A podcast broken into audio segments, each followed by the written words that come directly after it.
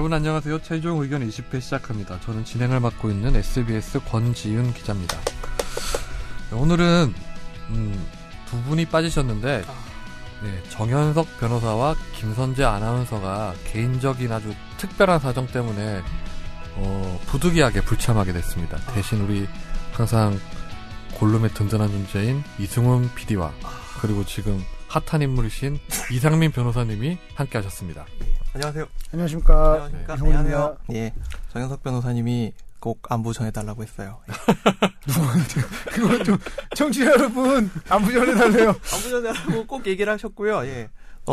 자기 없다고 해서, 예. 절대 걱정하지 마라. 예. 아무도 신경 쓰지 않는데, 걱정하지 마라고 꼭, 예. 얘기를 하라고 얘기를 하셨습니다. 그 이 변호사님은 이제, 지난 연속해서 2주에 이어서 3주 동안 이렇게 출연하시는데, 예. 새해도 밝았고, 또, 여기 댓글을 보니까 상당히 호응이 좋더라고요. 댓글을 한번 봐야겠네요. 댓글이 정현석 변호사님이 여러 가지 역할을 해주셔가지고 계속 선풀 달기 운동 본부라는 유령 조직을 지금 개설을 해가지고 선풀이 많이 달리긴 했더라고요 보니까. 예, 선풀이 갑자기 많이 달리더라고요. 그래서 본인 혹시 사무실이나 이런 데서 하고 계신 게 아닌가 싶은데 IP가 다행히 다 달라서. 변호사님이 가장 마음에 들었던 댓글이 있으신가요? 마음에 들었던 댓글은 얼마 전에 지금은 댓글 중이라고 하는 아이디 쓰시는 분께서 골룸 회식할 때 청취자들과 소통하기로 약속하셨느냐? 좋다. 지금 뭐 이건 뭐니 쪽에서 겁나 치고 들어오는데 예, 이건 뭐니 쪽에서 겁나 치고 들어오는데 최종 의견, 이건 뭐니 등등 해서 여러 가지 선풀들이 나오고 있어서 기분이 좋더라고요. 아무래도 이제 이 시대의 화두가 소통 아닙니까? 네. 소통인데 예, 정현석 변호사님이 주로 가서 열심히 리플을 달아주시니까 사람들 분위기가 훈훈해져서 아재들의 사랑방 느낌이 물씬 풍겨서 좋은 느낌입니다. 정 변호사님의 예. 그 개그를 좋아하시는 분들이 의외로 많더라고요. 저 같은 사람들이 되게 많아요. 예, 의외더라고요. 심지어 그 싱글벙글 개그, 그러니까 예를 들자면 뭐 주차하다 서로 싸움 나면 주차 뿔라 이런 식의 개그를 너무 좋아요 그런 거. 예, 그런 거 좋아하시는 분들도 계시고 예. 그래서 좀 되게 사람들이 마음이 착하시구나. 수지사는 안녕하세요. 수지사는 정현석입니다. 수지를 좋아해서 수지 살아요. 뭐 이런 식의 근데 굉장히 즐거워해 주셔서 예, 사람들이 굉장히 마음이 넓구나라는 생각을 했습니다. 그 앞으로도 이렇게 좋은 댓글 많이 달아주세요. 저희 정 변호사님이 시작한 이 선풀 달기 운동이 더더욱 확대될 수 있기를 기원합니다. 확대가 예. 되나요, 근데? 보통 익명 게시판에서 선풀이 오기가 쉽지가 않은데 네. 이 정도 선풀도 어마어마합니다. 그러니까 왜냐하면 딴 그 팟캐스트 제가 리플도 좀 봤거든요. 예, 거긴 뭐 거의 IS와 그 유엔군과의 싸움을 방불케 하는 그런 리플들이 많아서. 아니 제가 골룸을 여기 전체 담당을 하고 있는데 예. 그 최종 의견뿐만 아니라 뭐 북적북적, 목동살롱, 그다음 보양거탑, 이건머니 예. 이런 거 반응을 많이 보여주세요. 그러면 저희가 그걸 듣고 많이 더 발전시킬 수 있는 부분이 있으면 발전시켜 나가도록 하겠습니다. 모든 사람들과 소통을 할 수 있도록 정현석 변호사님이 다 달아드릴 겁니다. 예. 이건머니 다 달아드려요. 예. 그런 의미에서 오늘 그 저희 최종 의견에 메일 보내주신 분들 사연을 먼저 한번 소개를 할까 싶은데 저희 최종 의견 메일이 final@sbsco.kr인데 그 법률이나 뭐 법안, 기타 어떤 검찰 법원 판결, 검찰 결정 관련해서 궁금하신 거 있으시면 이 final@sbsco.kr로 보내주시면 됩니다. 끝장입니다. 파이널. 네. 먼저 소개해드릴 사연이 그 양땡땡 씨께서 보내주신 건데 그 면접을 할 때 뭐 소위 압박 면접이라고 하면서 이 과정에서 뭐 좀 이게 상대방 그러니까 그 지원자의 기분을 나쁘게 하는 말을 했을 경우에 뭐 명예훼손으로 고소가 가능하냐 이런 질문을 해주셨는데요. 뭐 예를 들어 이런 질문이 있겠죠. 뭐 여성 면접자한테 뭐 등에 문신이 있는데 한번 보여달라. 미친 거죠. 네.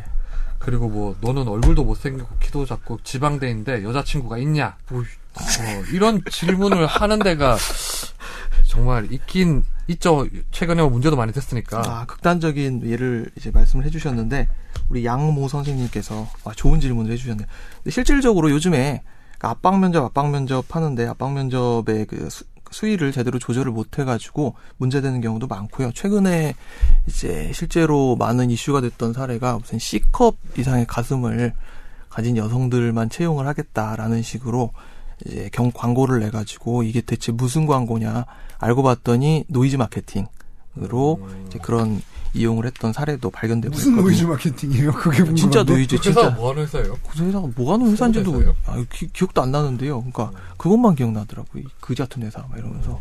아니 그러면 여기 면접할 때 예를 들어서 제가 진짜 뭐 우리 변호사님이 뭐 면접이 들어왔어요. 제가 변호사님한테 아 너는 뭐 얼굴도 아, 변호사님 실제로 잘생겼지만 얼굴도 못생겼는데 학점도 안 좋냐 이렇게 하면 어떻게 되는 거예요?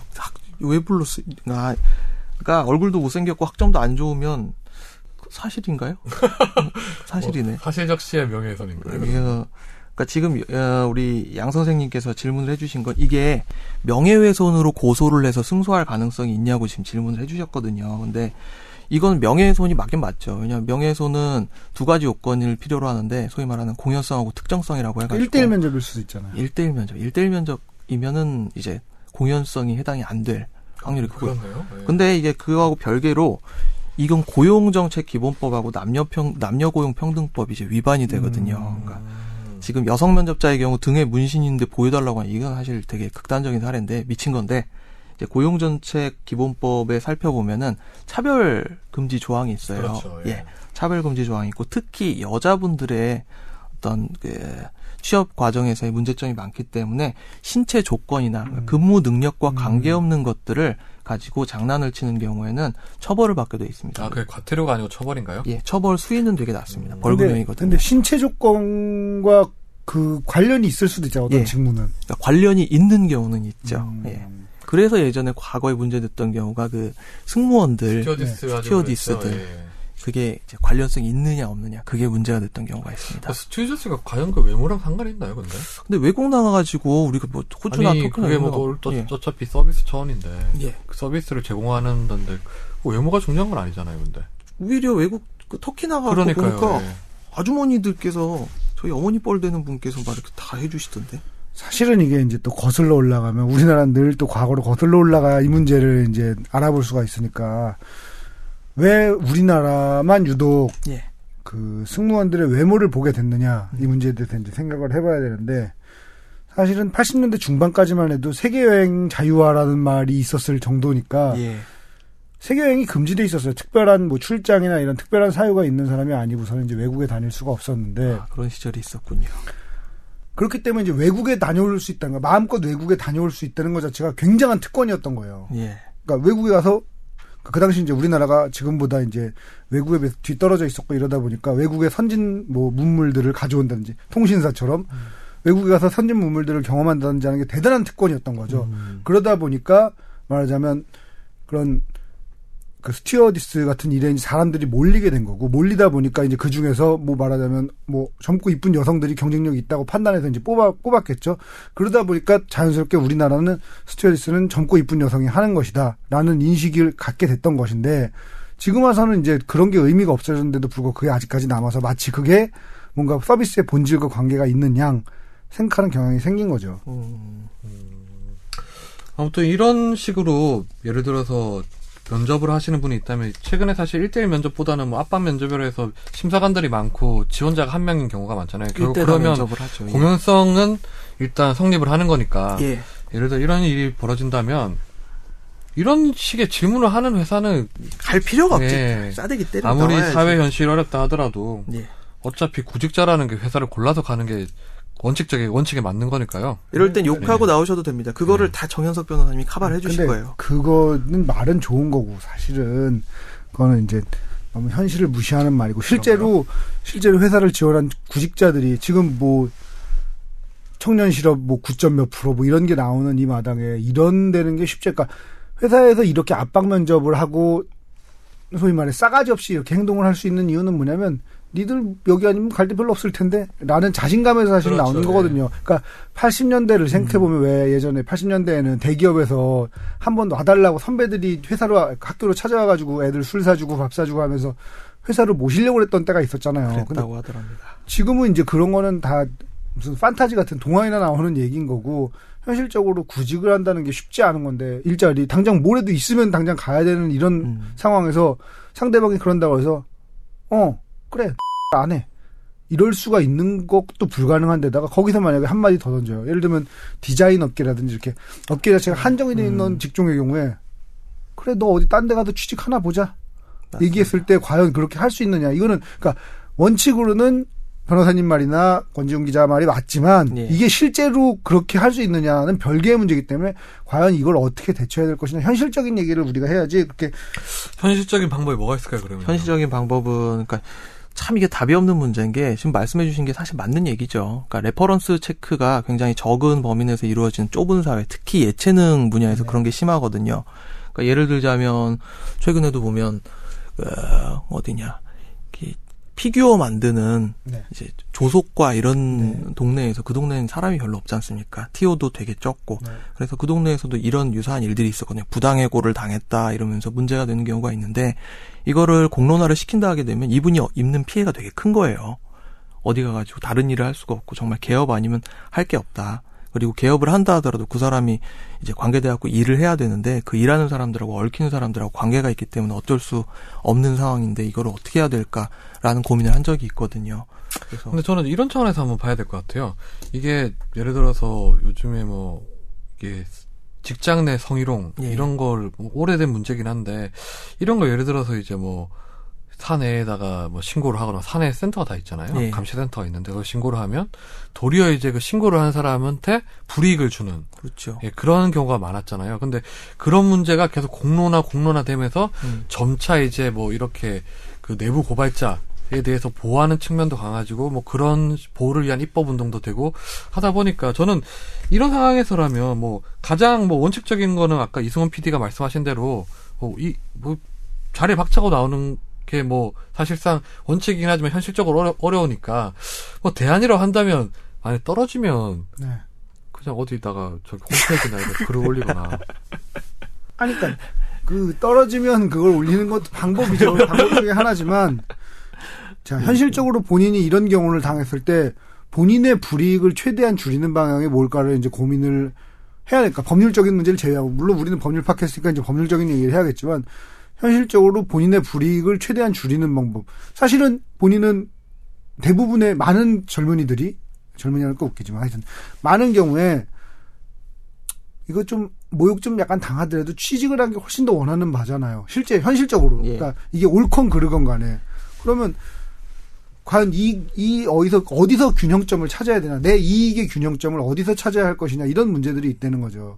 그러니까 그런 부분에서 생각을 해봐야 되지 않나. 그러면 뭐 모르겠습니다. 모든 사람한테 어떤 절대적 정의를 강요할 수 없는 상황이니까 뭐 그렇긴 한데. 그러니까 크게 네.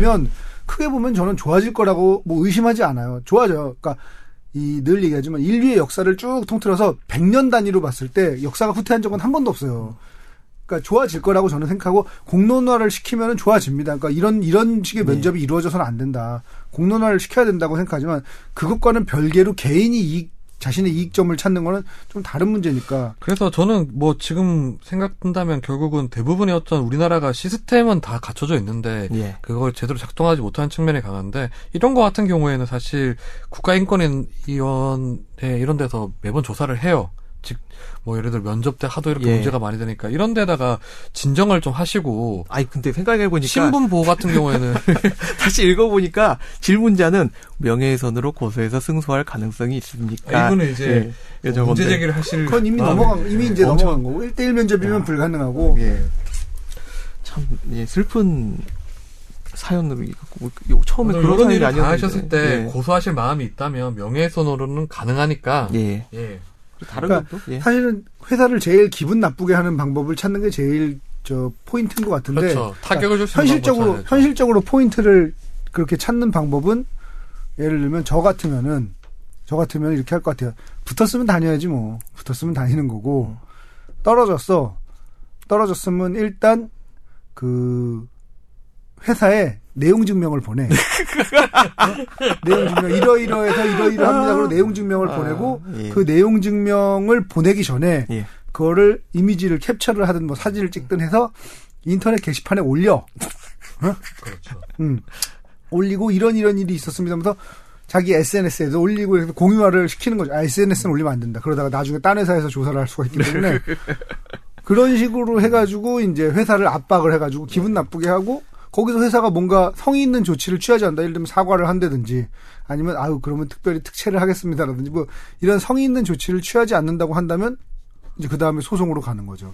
이렇게 하는 것이 개인의 이익을 극대화하는 방법이 아닌가라는 예. 생각을 합니다. 아, 좋은 방법인 것 같습니다. 그리고 사회가 발전을 한다는 게 진짜 한 번씩 이런 일이 터지면 사람들이 공분을 하게 되고 그러면서 조금씩 바뀌잖아요. 그러니까 작년 이맘때 그리고 재작년 이제 말에 가장 이슈가 됐던 게 땅콩회항 사건. 네. 엄청난 이슈가 됐는데 네. 그거 이제 일어나고 나서 결국 갑을 관계가 제대로 정립이 돼야 되는 게 아닌가라는 사회적인 어떤 문제점이 생겨나면서 예. 예. 조금 약간은 떨어져 있는 얘기지만 최근에 이제 의미 있었던 얘기가 하나가 있었는데 그 사회에 있어서 어떤 시스템이나 제도가 얼마나 중요한가 하는 걸 알 수 있는 얘기가 있었는데 뭐였냐면 오뚜기가 예. 전원이 뭐 정규직이다 해서 오뚜기 개념 기업 뭐 이런 얘기가 있었잖아요. 예. 근데 그게 사실은 알고 보면 그걸 이제 파서 들어가 보면 예.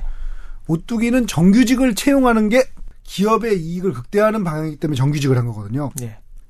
실제로 남양유업을 제외한 대부분의 기업들이 다 정규직이라고 정규직을 하더라고요. 굉장히 많이 예. 쓰고 있어요. 그게 왜 그러냐면 정규직을 쓰는 것이 기업에 가장 이익이 되는 부분이었기 때문에 정규직을 쓴 거거든요. 예. 이 사회에서 비정규직이 문제다.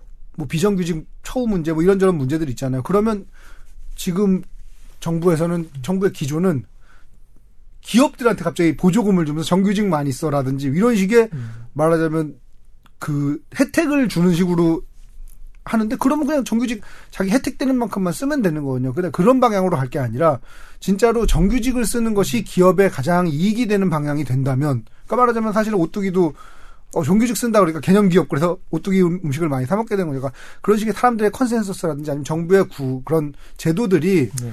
가장 그런 거를 이익이 되는 방향으로 만들어주기만 하면 그렇죠. 이제 네. 어련히 알아서 그렇게 만들게 그렇죠. 돼 있거든요. 그러니까 네. 그런 방향으로 가야 되는 게 아닌가라는 생각이 들더라고요. 그런 방향으로 가고 있는지는 압박 면접을 하는 것이 네. 기업에 불이익이 된다고 압박 면접을 안 하게 될 거잖아요. 네. 그러니까 그것도 못하게 하는 방향으로 가야지 하지 마라라고 얘기한다고 해서 안 하는 게 아니잖아요. 선풀 달아라. 선풀 다는 게 아니잖아요. 강요가 아닙니다. 예. 선풀 달기 어떤 분께서 리플 달라고 강요하지 마세요 이렇게 말씀 주셨는데 절대 강요하지 않습니다. 네, 그 이승훈 PD 말씀처럼 뭐 이제 이렇게 자연스럽게 가장 효과적인 방법으로 가는 게 제일 좋고 압박 면접이란 게 사실 뭐 얼마나 이 지원자의 어떤 그 역량이나 이런 거 알아보기 위해서 위기 대처 능력이나 이런 거 알아보기 위해서 하는 건데 뭐 이게 과연 얼마나 효과적인지 저는 잘 모르겠어요. 실제로 사실 뭐 면접을 한번 뭐 누구를 채용할 때 한번 봐고 했는데 예.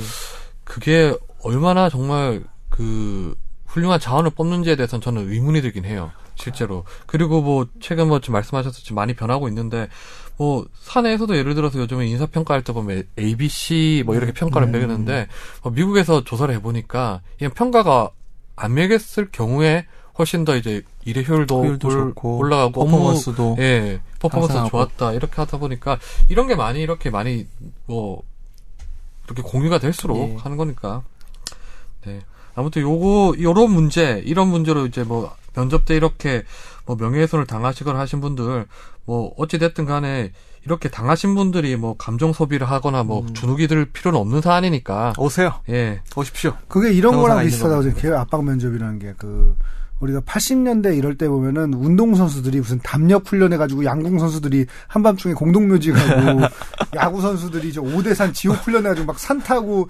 태평양 폭포에서 막 물 맞고 이런데 사실은 폭포에서 물 맞는 것과 야구 실력이 향상되는 것과의 상관관계가 전혀 검증되지 않았거든요. 예.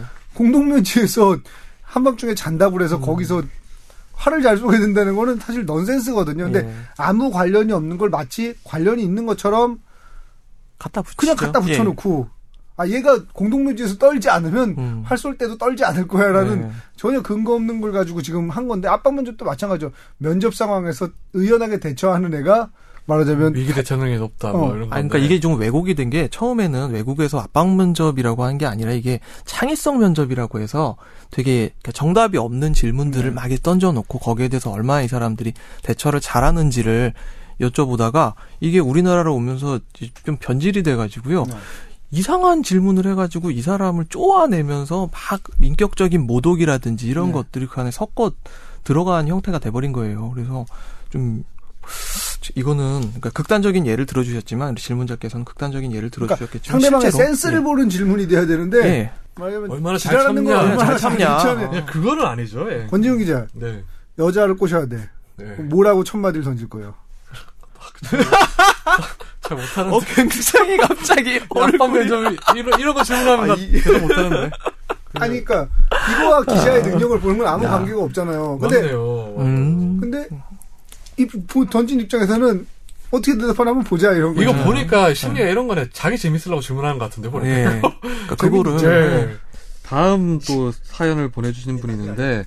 그 이번 건은 저기 댓글 중에 달아주신 분이 있어요. 뭐 어떤 판결 관련해서도 궁금하다 이런 건데 이 판결이 뭐냐면 이제 내연녀 나체 사진을 인터넷에 공개한 사람한테 대법원이 무죄 취지로 이렇게 그 판결을 내린 건데 파기환송을 한 건데 이제 검찰이 기소할 때 보면 이렇게 뭐 그 성폭력 특례법을 적용해서 이렇게 이제 예. 기소를 했는데 뭐 무죄가 났다 이런 건데 이제 그 질문하신 분께서는 남의 나체 사진을 이렇게 동의 없이 공개했는데 어떻게 무죄냐 이렇게 질문하셨어요. 맞습니다. 네. 근데 무죄가 날 수밖에 없는 사안이었고요. 예, 네, 무죄가 날 수밖에 없는 사안이었고 결국에 그러니까 결론적으로 말씀드리면 좋은 질문을 해주셨어요. 좋은 질문을 해주셨고 이게 죄형 법정주의라는 어려운 얘기부터 시작을 해야 되는데 죄형 법정주의 고등학교 때 배우는 것 같은데 네. 우리까지 어려운 얘기 아닌 것 같은데 굉장히 어렵습니다. 그러니까 죄형 법정주의가 뭐냐면 죄와 형을 미리 국회에서 만든 법률에 정해놔야 된다는 거거든요. 그러니까 어떤 행위가 죄가 되고 거기에 대해서 어떤 형사 제재를 받는지를 미리 정해놔야 그 수범자들 일반인들이 그 얘기를 보고 아 내가 이런 행위를 해서는 안 되겠구나 이 행위를 하면 이렇게 처벌받겠구나라는 예견 가능성을 보호받을 수 있다는 의미에서 죄형 법정주의라는 게 나오게 되는데 뭐 쉽게 말하면 법이 있어야 형벌도 그렇죠. 있다 뭐 이런 거죠. 예, 아주 아름다운 단어. 포지티브어가 저랑 비슷한 거죠. 네. 그래서 이제 지금 이거 같은 경우에 지금 말씀 주신 판결 같은 경우에는 나체 사진인데 이게 거기 내 나체 사진, 그러니까 피해자가 나예요. 제가 찍어서 딴 사람한테 보낸 거를 그 딴 사람이 이제 게시판에다 올리고 그리고 이렇게 유튜브 동영상의 밑에다 댓글에다 올리고 그랬거든요. 그래서 남의 사진이라고 법문에 돼 있단 말이에요. 남의 사진을 음란한 목적으로 유포했을 때라고 돼 있는데 이게 내 사진이다. 이게 남의 사진이 될 수 있느냐.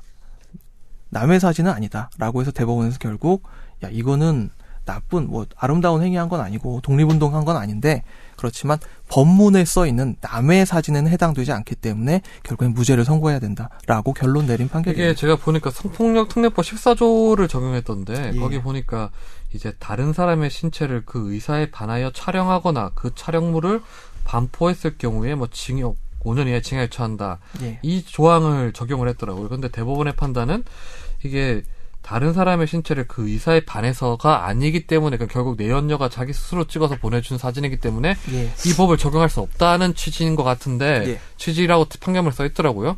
근데 뭐 결국은 거기 뭐 대법원의 판결문을 쭉 읽어보니까 결국은 뭐 다른 적용, 다른 죄, 예를 들어서 음란물 유통죄 아니면 명예훼손죄 이런 거로는 뭐 처벌 가능한 거는 변론을 한다 뭐 예. 이런 것 같은데 근데 좀 전에 변호사님께서 죄형 법정주의 말씀하셨는데 결국에 법을 어떻게 해석하느냐 문제 아닌가요? 근데 저는 사실 이거 보면서도 다른 사람의 신체를 그 의사에 반하여 촬영하거나 또는 뭐 반포하거나 이렇게 했을 경우에 예. 그 음란물 사진을 자기 의사 나체 사진을 자기가 원해서 보냈지만 예. 그걸 배포까지 하는데 동의한 건 아니잖아요. 그렇죠.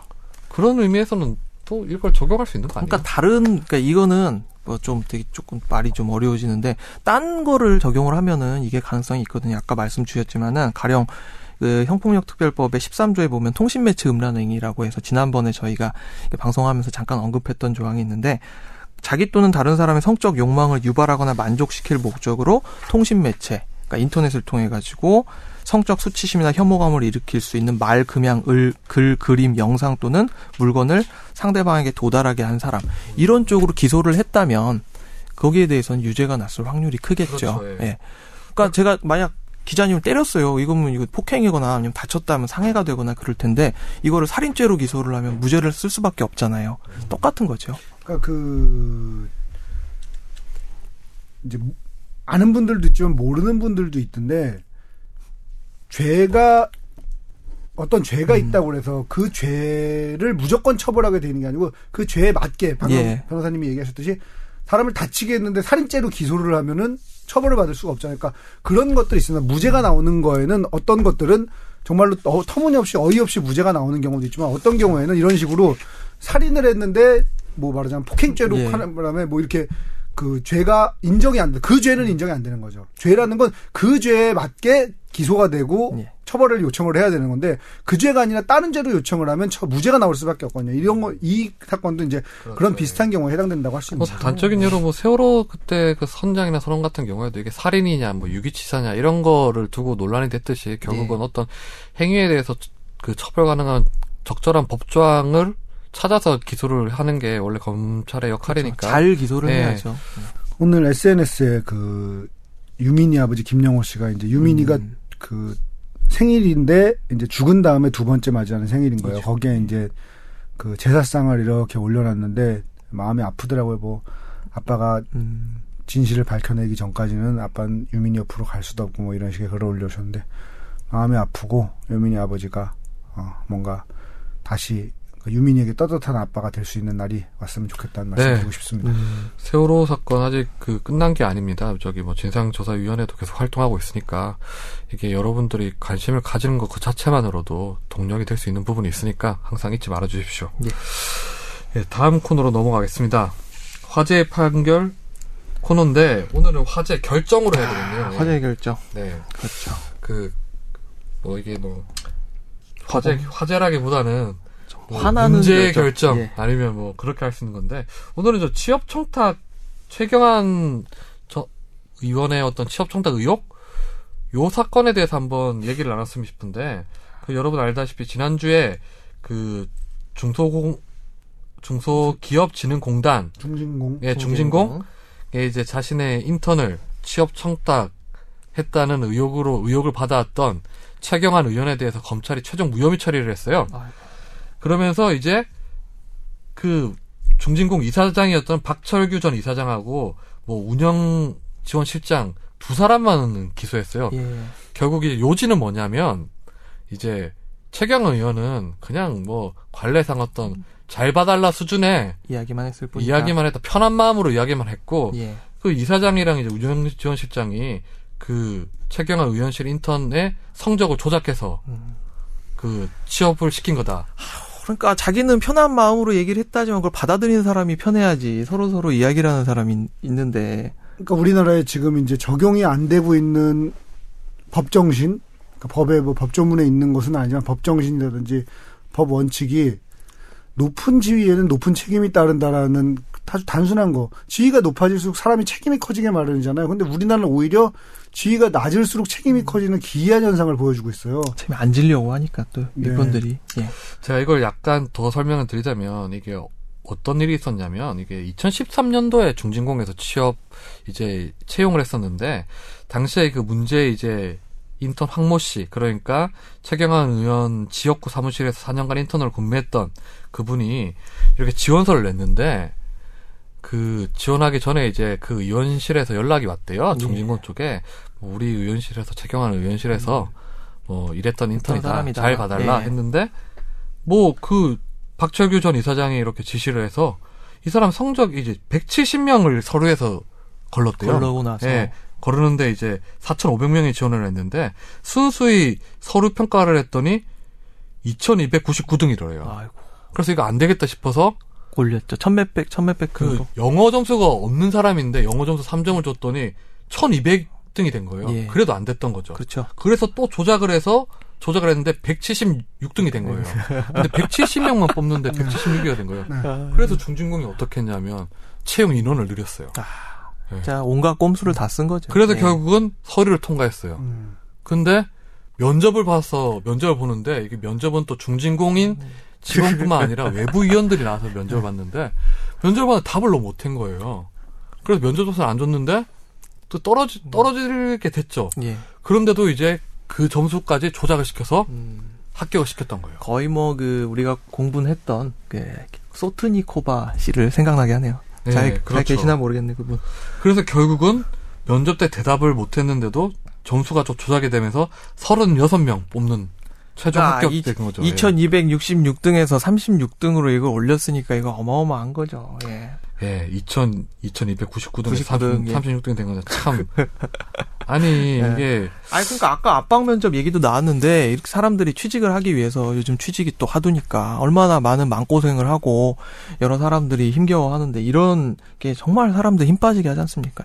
순수한 뭐, 사람들. 이럴 수도 있죠. 뭐, 검찰이 어차피 증거법에 따라서 결정을 하는 거니까, 뭐.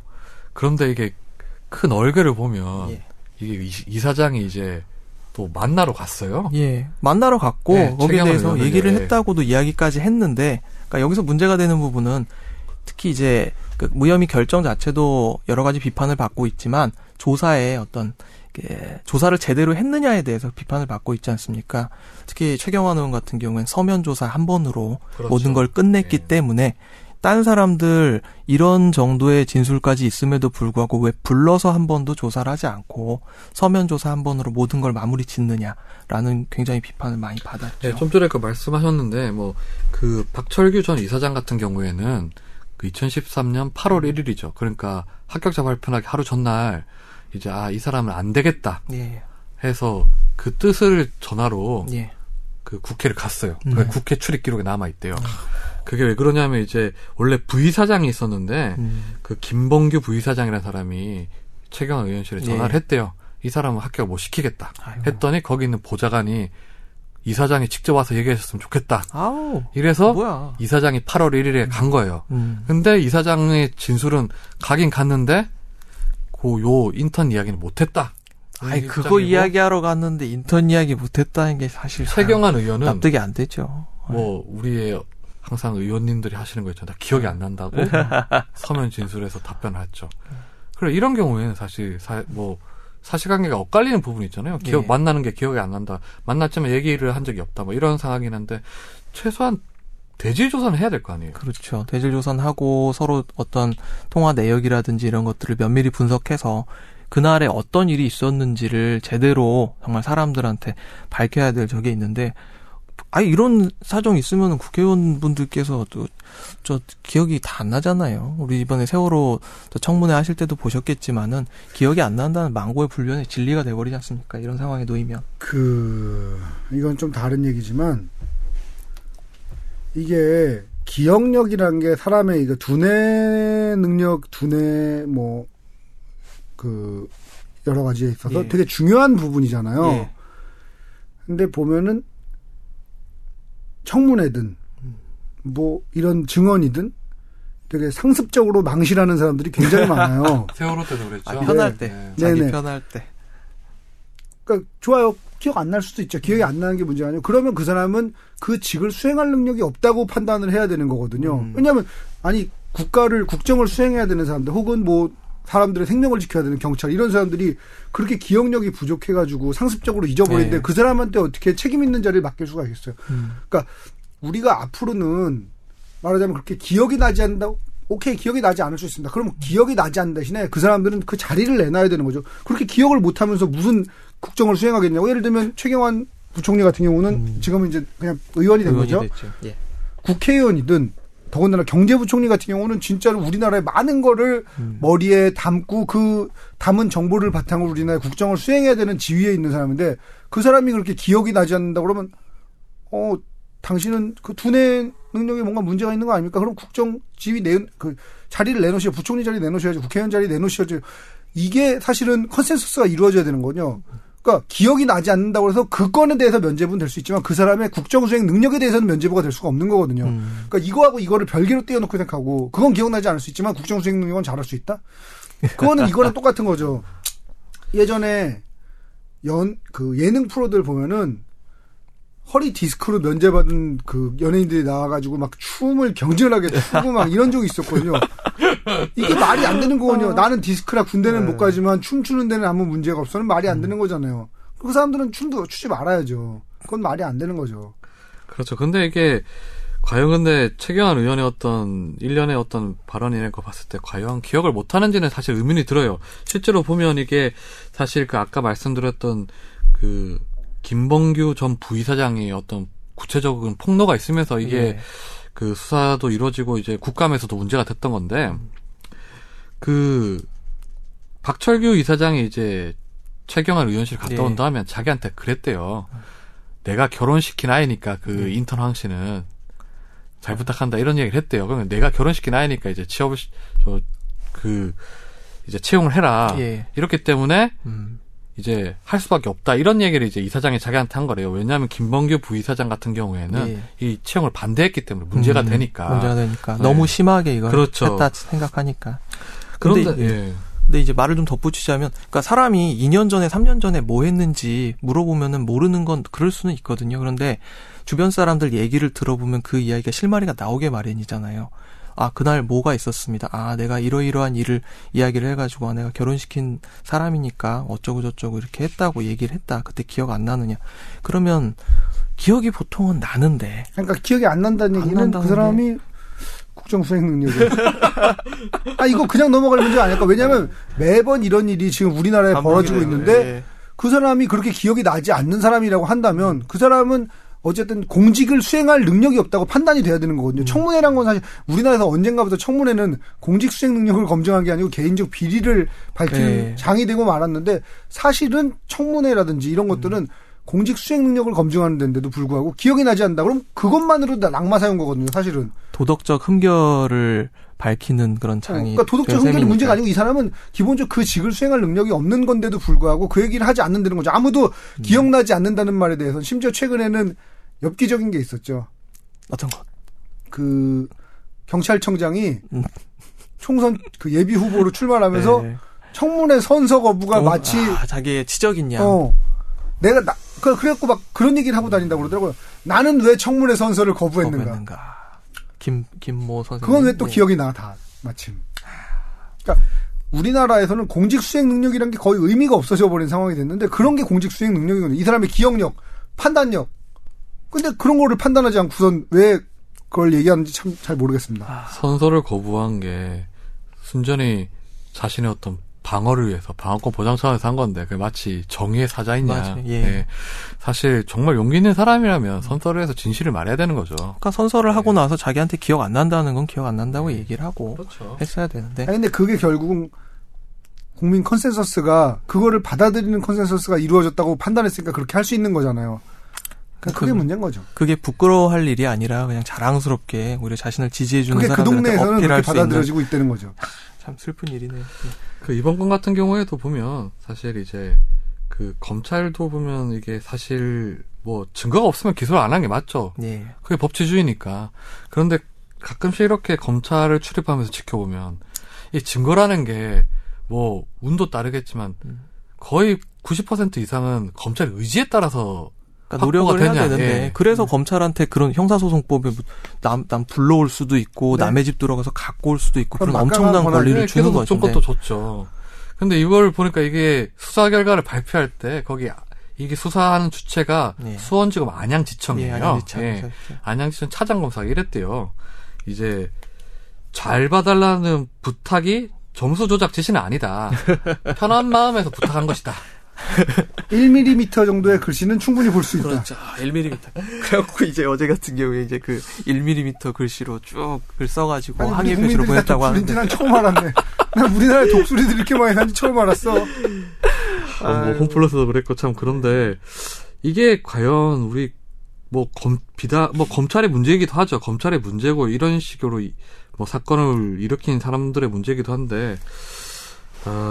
결국 이렇게 되면 면죄부를 저버리는 꼴이 될 수가 있기 때문에, 그러니까 저 같은 사람이 이제 거기다 전화해가지고 잘 봐주세요 하면 이거는 막 그런 건데 아무 상관이 없는 문제죠. 전화번호도 모르시잖아요. 전화번호도 모르고. 근데 이러면서 이제 이 최경환 의원실의 인턴이었던 황 씨 외에도 추가로 이제 3명이 더 부정 채용된 걸 발견을 했대요. 거기서도 청탁이 있었는데 청탁 같은 의혹이 있었대요. 뭐 국회의원 1명. 그 다음에 고위공무원 1명, 또 뭐 중진공 출신 간부 1명, 뭐 이런 사람들 부탁해서 뭐 3명을 더 불법 채용을 했다는 것도 밝혀냈대요. 근데 그 청탁한 사람들은 기소를 또 안 했어요. 결국은 이제 이게 보면 뭐 중진국 이사장이라 하면 외부에서 보기에는 뭐 또 뭐 이렇게 높은 자리를 생각할 수 있는데 또 의리인 거예요, 이 사람들도. 그렇죠. 원래 중진국 같은 경우는 전형적인 낙하산 자리죠. 낙하산 자리니까. 그리고 사실 이제 뭐 최경환 의원이 네. 부총리 되기 전에 그 국회 상임위에서 상임위가 이제 그 산업통상자원위원회였잖아요. 돈이 그냥. 예, 그 산하기관이 중진공이에요. 네, 그렇죠. 그런 관계가 또 있어요. 그러면 이 정도 얼개가 되면 검찰은 충분히 수사를 할 수 있었고 뭐 실체 규명을 할 수 있었을 거라 보는데 왜 그랬을까요, 변호사님? 사람들이 관심을 안 가져주니까. 뭐 관심이 없는 사건이고. 이거는 관심을 많이 가질 수밖에 없는 게 요즘 뭐 취업하기도 힘들고 사실 뭐 이슈가 되는 거하고 또 별개니까 지금 성완종 리스트 같은 경우도 다 사람들의 기억 속에서 이슈가 돼버렸죠. 예, 남아있지 않은 사건이 돼버렸으니까요. 다이나믹해. 성완종 씨가 누군가요? 3억, 2억, 1억 써있던 메모지가 눈에 선한데. 그러니까 그때 참 이제 와서 이제 돌아가신 분한테는 죄송하지만 그분이 그렇게 돌아가시면 안 됐어요. 얘기를 구체적으로 훨씬 더 폭로를 한 게 훨씬 더 하는 게 훨씬 공익에 더 밝히기 위해서. 네. 근데 이거는 좀 다른 문제지만, 그러니까 개인의 이익을 위해서는 그게 최선의 선택이었을 수도 있다는 생각도 들어요. 그게 되게 굉장히 비극적인 부분인데 그 사건에. 저 잘 모르겠습니다. 과연 스스로 목숨 끊는다는 건 사실 저는 이거에 대해서는 좀 그러니까 그냥 이익과 손해의 관점에서만 이제 접근을 하자면 이런 거죠. 성완종 씨 같은 경우는 자기의 목숨을 걸고서라도 지키고 싶었던 어떤 가치가 있었던 게 아닌가. 그리고 그거를 지키는 방법이 이게 아니었나라는 생각이 듭니다. 그리고 뭐 사실은 제가 늘 좋아하는 얘기지만 세상의 지식에는 세 가지 종류가 있잖아요. 우리가 아는 걸 안다는 지식이 있고 우리가 모르는 걸 안다는 지식이 있고. 그러니까 우리가 모르는 걸 모른다는 지식이 있는데 이 성완종 리스트 사건의 경우에도 우리가 모른다는 걸 모르는 지식들이 굉장히 많이 포함되어 있지 않을까. 네. 그런 생각이 듭니다. 네, 뭐 이번 건 같은 경우에도 뭐 결국은 이렇게 무혐의가 됐지만 사실 이 중진공의 그 입사 원서를 쓴 분들은 자기가 서류에 써렸을 때 얼마나 내 자소서가 어디가 잘못됐냐. 그렇죠. 엄청 뭐 또 반성해 또 뭐 까닭 모를 불합격에 또 뭐 가슴 아파하고 했을 거 아니에요. 사실 이런 게 손톱 및 가시 같은 사건이거든요. 박근혜 대통령이 작년에 얘기했던 거 있잖아요. 뭐 규제개혁 점검회의 이런 데서 했던 거기도 하고. 흑수저, 금수저, 뭐 노력 여러 가지 단어들이 작년에 또 사회를 휩쓸고 간 단어들인데 흑수저들은 이런 거 보면은 참 슬퍼지죠. 저는 흑수저도 아니고 그냥 나는 흑이다 이런 사람들도 있거든요. 권지윤 기자는 그 취업을 쉽게 했어요. 어떻게 취업하기 어려웠어? 난감한 한 방에 막 했어? 저는 뭐 좀 오기가 좀 있어가지고 오기라기보다는 좀 뭐 근거는 자신감 아니면 뭐 좀 이런 건데 저 언론사를 쓸 때 그 여러 군데를 쓴 게 아니었어요. 이곳을 꼭 가고 싶다 이런 생각에 꼭 한 군데만 썼었어요. 정말 그 한 군데요? 예. 그래서 뜻밖인데 써서 거기 그 합격을 했는데 근데 그 합격하기 과정까지는 그래도 열심히 했었어요. 예. 그러니까 부끄러워요. 자랑이네요. 아니 그래가지고 이게 재수없어. 사실 근데 정말 모르겠어. 노력이 상대적인 거니까. 아니 뭐, 근데 권지윤 기자가 다니던 그 언론사가 일반적으로 거기 하나만 쓰는 사람은 거의 없잖아요. 아 근데 저는 거기 어떤 처음에 어떤 그런 그 방향성이나 이런 게 단순히 기사로만 봤을 때 근데 저 어려웠어요. 숫자가 금이네. 예. 아무튼 뭐 마무리를 짓다면 그 지난 12일이었죠. 황교안 장관이 뭐 부패 방지 4대 백신 프로젝트 뭐 이걸 발표를 했죠. 그리고 박근혜 대통령 같은 경우에는 어제 뭐 성장률보다는 고용률, 일자리 창출에 방점이 있다. 뭐 경제 활성화법 입법을 촉구한다. 뭐 이런 얘기를 했는데 사실 이런 사건 하나 잘 처리해 줘야지. 그렇죠. 채용의 공정성이 확보되고 일자리로 담보될 수 있다는 거. 사람들의 전체적인 이제 청년 계층의 의욕의 문제니까 이런 일 하나 겪고 나면 얼마나 사람들이 의욕이 떨어집니까? 네, 여러분들도 사실 뭐 어떤 직접적인 행동을 안 하시더라도 이런 사건이 있었다는 걸 기억하는 것만으로도 사회가 조금씩 변화할 수 있으니까 절대 이런 사건을 잊지 마시고 항상 기억해 주십시오. 기억해 주세요. 네, 다음 안건으로 넘어가겠습니다. 드디어. 네, 이번 안건은 우리 또 변호사님이 친히 준비를 하셨던 아주 좀 우리 정현석 변호사님하고 다르시네요. 아, 정현석 변호사. 이게 아닌데. 농담이고요. 예. 네. 정 변호사님이 지금 되게 걱정하고 있을 거예요. 계속 참석하고 싶었는데 네. 참석 못 하셔가지고. 아니, 막 카톡 보내겠다고 어저께도 말씀을 하셨는데 주무시나? 아직. 예. 우리 정현석 변호사님 너무 일이 많으셔가지고 예. 건강에 다크서클도 생기고 좀. 그렇네요. 마음이 아프네요. 아, 처음에 뵀을 때 되게 잘생기셨다고 생각했어요. 그 나이에 비해서 굉장히 동안이시고 그랬는데 한 6개월 만에 뵈니까 북한 사람 비슷하게 되어 계시더라고요. 그래서 뭐 돈을 긁어먹고 있겠죠. 진짜 그래요? 아, 그렇지 않을까? 본인은 맨날 돈 못 번다고 엄살 부리는데 안 하셔가지고. 예. 아, 수지 딱 그럼 수지 사시는데 수지 입성하는 순간, 수지 IC 지나치는 순간부터 정현석 변호사님 땅을 밟지 않으면 그 동네를 돌아다닐 수 없다라고 하는. 진짜요? 예? 진짜 그래요? 그런가 보다 하죠. 예. 네, 알겠습니다. 예. 그 오늘 저작권 문제에 대해서 한번 얘기를 해볼까 하는데 최근에 이제 문제가 됐던, 그러니까 항상 최근에 문제가 되는 거를 한번 정리를 해보는데, 이제 작년 말에 윤서체 소송이라고 하는 게 되게 문제 많이 됐거든요. 혹시 들어보셨습니까? 네. 그러니까 윤디자인이라고, 윤서체 우리 많이 보셨을 거예요. 예, 지금 우리 주변에서 정말 많이 쓰이는 글씨체인데, 윤디자인 주식회사가 서울과 인천 관내에 있는 초중고등학교에 법무부인을 통해서 일괄적으로 경고장을 발송을 했거든요. 그래서 결론은 무단 윤서체를 사용했기 때문에 너희는 383종의 유료 사용 패키지를 275만 원에 다 사라. 라고 경고를 했던 것입니다. 그런데 이게 이번에만 있었던 일이 아니라 그 전해, 그러니까 재작년이죠. 2014년도에 전북 지역에서도 대학교를 중심으로 해서 똑같은 일이 한번 벌어졌었거든요. 그런데 그때는 크게 이슈가 안 되다가 이제 작년 말에 이제 이슈가 됐던 것이죠. 특히 이제 인터넷 통해서 가장 많이 문제되는 사례 중에 폰트 소송, 그리고 사진 소송, 음악 저작권 소송, 이런 것들이 계속 문제가 되었고, 심지어는 이따 말씀드리겠지만 자살하는 사례까지 발생을 하고 있기 때문에 이제 여기에 대해서 어떻게 규율을 해야 될까를 한번 생각을 해보게. 일단 저작권은 사실 콘텐츠의 저작권을 보호해주는 게 원칙이죠. 그렇죠. 사실은. 그거를 폰트든 어찌 됐든 간에 보호는 해줘야 되는데, 그렇죠. 이게 문제가 되는 게 결국은 고소고발이 난무하면서 문제가 되는 거 아니에요? 고소고발을 난무하고 그거를 갖고 소위 삥 뜯는다고 표현을 하는데, 삥 뜯는 소송으로 이게 변질이 되거든요. 그것 때문에 자살까지 생각하게 되고. 그럼 폰트 같은 경우에 나도 모르게 쓸 수 있는 경우가 있잖아요. 이럴 때 어떻게 해야 돼요? 그러면? 제일 많이 나오는 케이스가 이 공공기관에서 남이 이렇게 설치해 놓고 가는 경우가 있어요. 그래갖고 내가 받아갖고 그냥 그 컴퓨터 쓰다 보니까 그게 딱 설치돼 있는 거예요. 나도 모르게. 예. 의도적으로 한 것도 아니고요. 그러니까 원래 매뉴얼을 살펴보면 포맷해서 밀고 이렇게 하라고 하는데 그렇게 사용하는 경우는 드물잖아요. 예. 그래서 이제 이런 경우가 오면 되게, 이런 경우를 겪으시게 되면 내용 증명 문구가 되게 험하거든요. 민형사상 처벌을 할 것이다. 5년 이하의 징역 또는 몇 천만 원 이하의 벌금에 처해질 수 있다. 이거 받으면은 사람이 쫄 수밖에 없는데, 그때는 이제 저작권 이 소송에 대해서 잘 정리한 어디서 정리를 했다? 지금 기억이 안 나는데 한 15장 정도로 잘 정리가 된 PDF 파일이 있어요. PDF 파일인데 그거를 살펴보시면서 본인의 행위가 어떻게 처벌받을 수 있는지, 혹은 처벌이 안 되는 것인지를 살펴보고 가셔야 되거든요. 그러니까 무차별적으로 이 사람들은, 그러니까 심한 얘기는 박스로 고소장을 넣어버려요. 이제 박스 단위로 막 라면 박스, 세 박스 막 이렇게 들어와 버리거든요.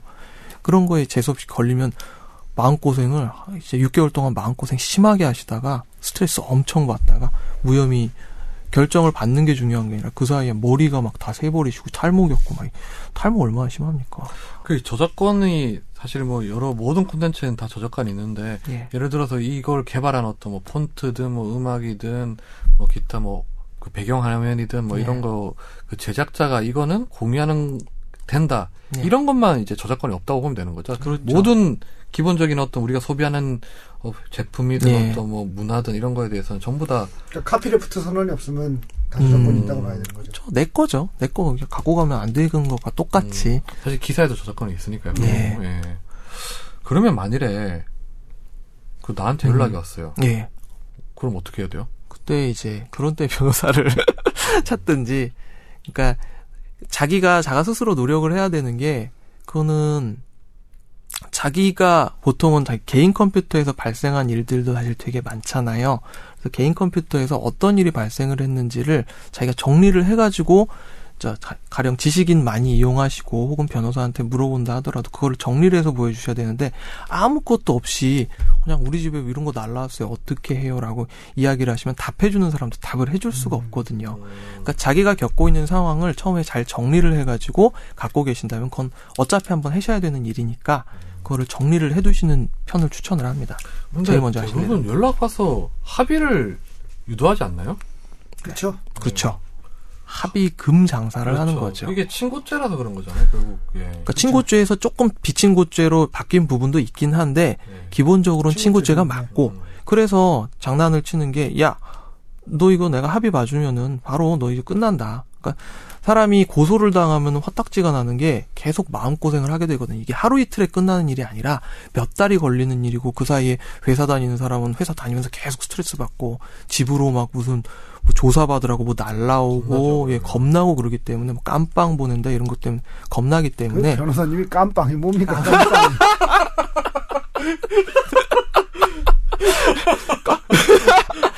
왜 깜빵이라고 그랬지? 교도소로 하시죠? 네, 교도소. 범털들하고 친하신가 봐요. 이승훈 선배 이런 식의 말 너무 좋아. 아, 친한 분들이 많이 친해지면 보통 이제 거주지로 옮기시더라고요. 구치소에 가셔서 나랏밥 먹고 건강해지고 돌아오시고 이러셔서. 근데 뭐 컨텐츠가 네. 사실 뭐 제작자들이 기울이는 노력의 정도가 다 다르니까 컨텐츠의 네. 가치가 다 다를 거 아니에요. 네.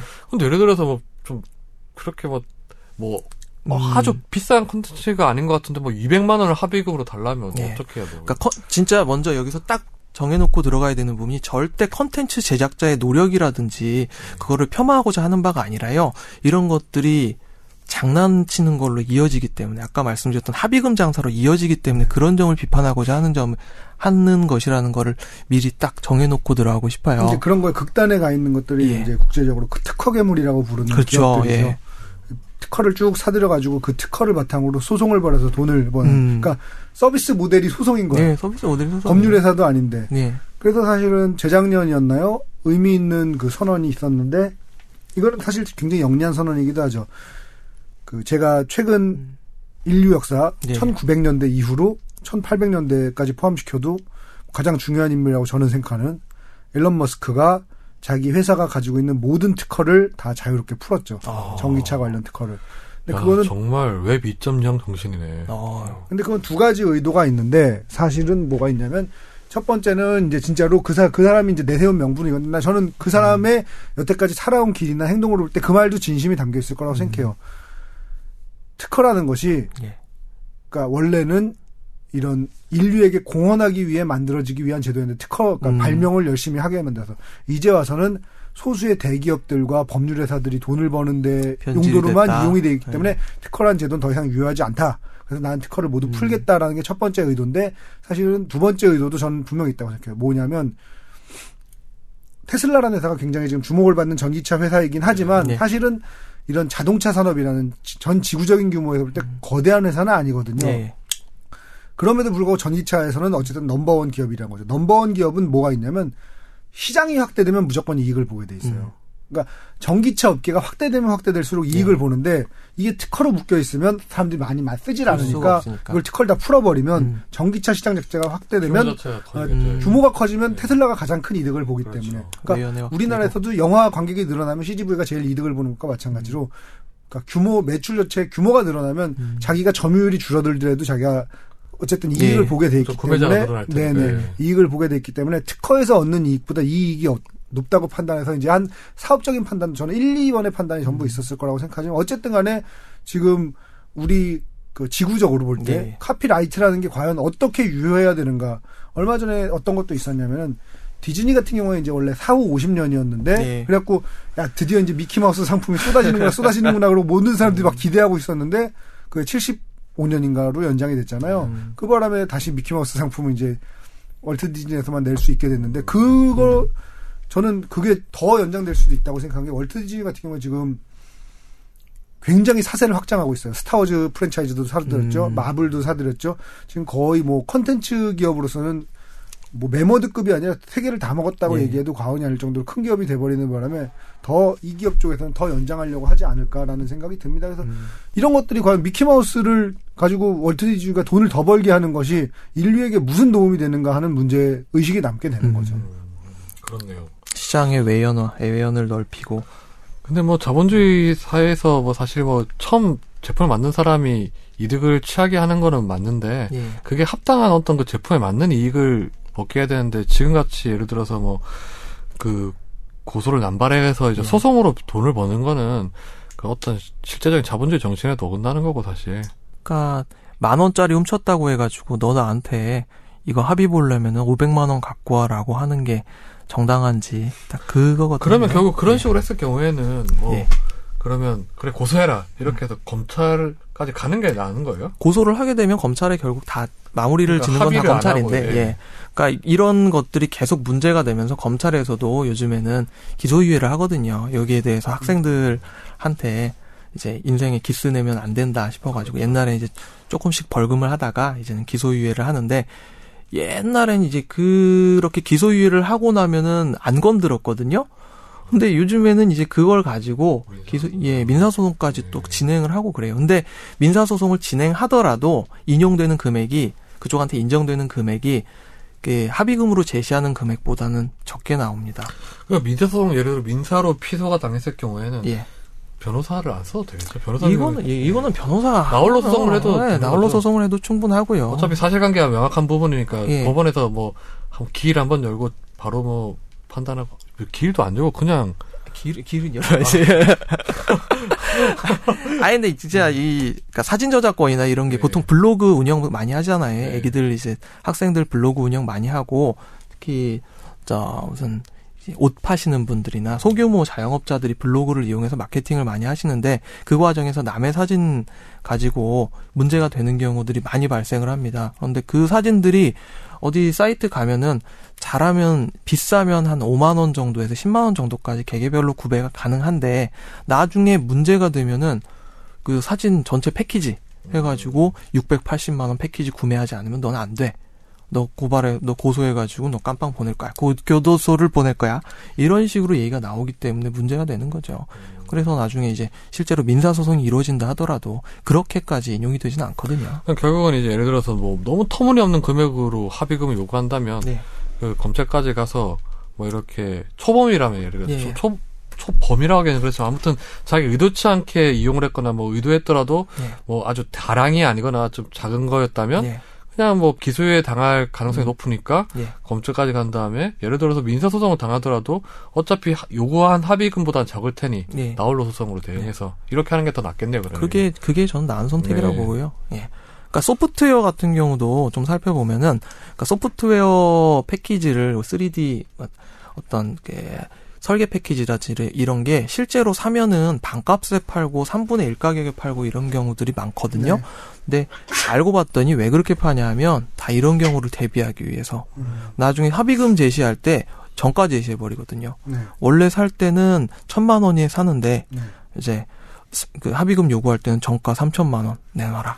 이런 식으로 사실 해버려요. 사실 특허제도가 한번 크게 손질될 필요가 있는 게 1970년대 이때부터 이제 IT 기업들도 생기고 이러면서 그 전에 특허하고는 많이 또 달라졌거든요. 처음에. 네. 근데 특허 제도 자체가 근본적으로 바뀐 건 거의 없는데 그 부분에 대해서 사실은 손질할 필요가 분명히 있다고는 저는 생각합니다. 네.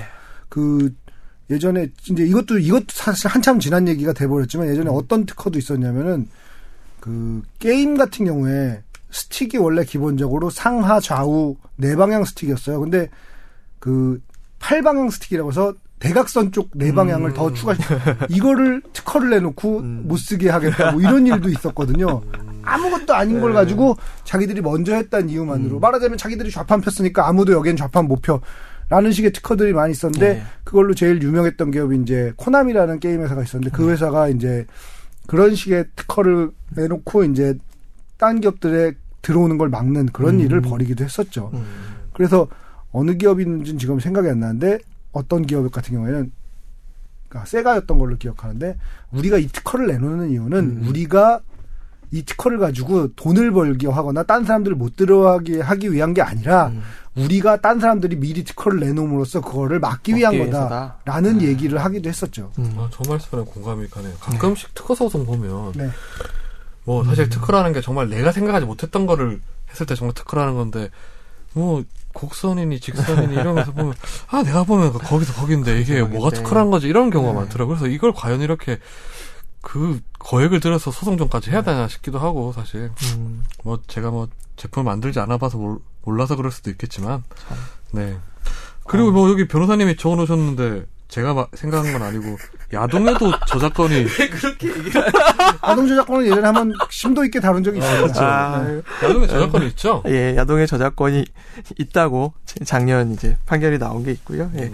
우리나라에서는 이제 음란물이 불법이지만 외국에서는 음란물이 또 유통이 되는 나라들이 있지 않습니까? 예, 정식 유통이 되는 나라들이 있고, 예, 바로 옆 나라 성진국, 예, 아름다운 일본이기 때문에 그 예. 대법원에서도 예전에 제가 대법원 출입할 때. 예. 그 판례를 보면 우리나라에서도 AV 그러니까 성인 영상물에 대해서 저작권을 인정을 하긴 하더라고요. 그 네. 판례 그 구문상을 보면 네. 뭐 도덕적인 걸 다 떠나서 부도덕하거나 네. 위법한 네. 부분이 포함된다 하더라도 네. 윤리성 여하는 뭐 문제가 되지 않는다 네. 이런 표현들이. 그러면 결국 이런 식으로 야동을 만일에 불법 다운받아서 예. 이렇게 그 야동업체에서 고소한다면 이것도 똑같이 가능한 거예요, 그러면요? 뭐 이론상으로는 가능한데 유통이 불법인데 그래서 이제 어떻게 해야 되는 거예요, 그러면요? 그래서 이거는 앞으로 그러니까 이거에 지금까지 문제가 됐던 이유도 이제 일본 업체에서 야, 너 왜 이거를 이렇게 유통을 시켜가지고 소위 말하는 이제 예, 포인트 업체들이 있잖아요, 예, 무슨 파일 이런 업체들에서 그 야동을 가지고 유통을 시켜서 포인트를 벌어서 돈을 버는데 너 왜 우리 컨텐츠 가지고 함부로 유통을 해서 돈 네. 버느냐 문제 삼았기 때문에 그런 것이고 이제 음란물에 대한 어떤 생각이 지금 이 단계에서 사회적으로 머물러 있는 한도에서는 일본 회사들이 어떻게 조치를 취하지 않는 한 공론화되기는 쉽지가 않을 것 같아요. 결국은 네. 뭐 파일 공유 사이트를 상대로 뭐, 네. 그 일본 뭐 제작사들이 네. 이렇게 뭐 어떤 뭐 소송을 내거나 뭐 가처분 네. 신청을 내거나 뭐 그럴지는 몰라도 일반 네. 다운로더한 유저한테는 네. 뭐 할 수 있는 권한은 없겠네요, 기본적으로. 네. 우리나라에서는 없겠네요. 우리나라에선 좀 기대하기가 힘들죠. 예. 예전에 그러니까 이것도 사실은 좋은 예일지는 모르겠어요. 이걸 어떻게 받아들여야 될지는 모르겠는데. 컨텐츠 같은 경우에는 우리가 보고 싶어도 못 보는 경우도 있단 말이죠. 정식으로, 그러니까 내가 돈 내고 보고 싶어. 돈 내고 보고 싶어도 볼 수가 없어서 그러니까 불법 유통 경로를 통해서 보는 수밖에 없는 경우가 있는데 몇 년 전에 우리나라에 이제 미드붐이 일어가지고 막 미국 드라마가 뜨겁게 달아올랐던 적이 있었어요. 프리즌 브레이크부터 시작해서. 네, 뭐 그랬다가 지금은 이제 뭐 짜게 식었다고 표현할 수 있을 정도로 미드가 이제 말하자면 밋밋해졌는데 그거에 저는 가장 강력한 영향을 미쳤다고 보는 게 무슨 사건이냐면 한우 차돌박이? 아니요. 그거가 그 DC 자막 제작하는 친구들을 상대로 소송을 쫙 걸었어요. 그 미국 거기서 자막 제작하는 개인들을 상대로 소송 걸겠다 이러고 해버린 거예요. 그래서 자막이 갑자기 급감을 해버렸어요. 그러면 저 같은 사람 못 보잖아요. 못 보죠. 네네. 자막이 급감을 하는 바람에 이제 미국 드라마를 볼 유통 경로, 그러니까 사실 미국 드라마 우리가 보고 싶은 것들이 많은데 그게 대부분 우리나라 채널에서 방영되는 게 아니기 때문에 우리는 그 불법 유통 경로와 그다음에 자막 만들어주는 분들을, 그러니까 자막 제작자들을 통해서 보는 수밖에 없는데 자막 제작자들이 위축이 돼가지고 아예 된 바람에 지금은 사실 우리나라 컨텐츠 시장에서 미국 드라마의 영향력이란 게 미미하게 짝이 없어졌죠. 근데 그게 말하자면 황금알을 낳는 거위를 배를 가는 것처럼 그렇게 함으로써 미국 드라마 자체의 시장 자체가 축소돼버리는 효과가 있었다는 거죠. 이게 사실은 어떻게 보면 저작권의 그런 그런 것들이 축소돼버리는 거예요. 근데 그래도 저작권은 보호하면서 하는 게 좀 건강하게 유통시켜야 되는 거 아니에요? 보호하면서 하는 게 맞는데 그 소송에서 사실은 업체들의 고민이 느껴졌던 게 뭐냐면 자 최종 소비자들을 상대로 소송 걸기는 뭐해요. 근데 이 P2P 사이트의 특성상 이 메인 유통업자라는 게 있을 수가 없는 거예요. 그래서 영상물을 상대로 소송을 걸 수가 없어요. 이 미국 드라마 파일 자체를 상대로 소송을 걸 수가 없으니까 자막이라는 건 제작자가 명확하거든요. 그러니까 자막 제작자를 상대로 소송을 건 거죠. 그러니까 이런 부분들이 있습니다. 자세히 살펴보면. 이승훈 PD가 제작자니까 저는 그때 그게 생각나더라고요. 야동에 김본자가 있었고 미드 헤비 업로 중에 예. 한우 차돌박이, 그분이 저 검찰 출입할 때 기도가 됐어요. 그래서 이제 그분을 이렇게 하면서 되게 가슴이 아프더라고요. 네. 정말 그때가 생각이 나네요. 한우 차돌박이 그리고 저 자막에는 공대 누나 이렇게 근데 공대 누나는 주로 이제 빅뱅 이론을 번역하시는 분들이고 아무튼 뭐 그 저작권은 뭐 사실 보호는 해주되 이거를 악용하는 사람까지 우리가 보호해줄 필요는 없죠. 그렇죠. 예. 네, 오늘 뭐 그 저작권에 대해서 얘기했는데 뭐 변호사님 마지막으로 뭐 한번 말씀해 주실 게 있으실까요? 예. 그 저작권은 사실 아는 만큼 보인다라는 얘기가 있는데 아는 만큼 안 속는다라는 이야기로 정리를 할 수 있을 것 같습니다. 누구나 잘못을 할 수 있습니다. 저도 잘못할 수 있고요. 여러분들께서 블로그 뭐 여러 가지 기타 등등 콘텐츠를 유통을 시키는 과정에서 자기가 의도하든 의도치 않았든 간에 자기 남의 것을 갖다가 쓸 수 있어요. 그렇지만 잘못한 것을 넘어선 책임까지 지는 것, 그거 역시 또 잘못된 것이라는 비판에서 자유로울 수 없을 것입니다. 또 저작권 사냥꾼의 위협 때문에 자살에까지 이른 사건도 있었는데요. 지난 2007년도에 있었는데 이런 사례는 반드시 없어져야 할 것이고요.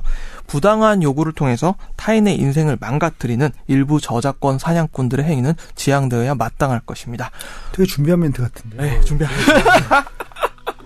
네, 여러분 오늘 뭐 최종 의견 20화 여기서 마무리하는데요.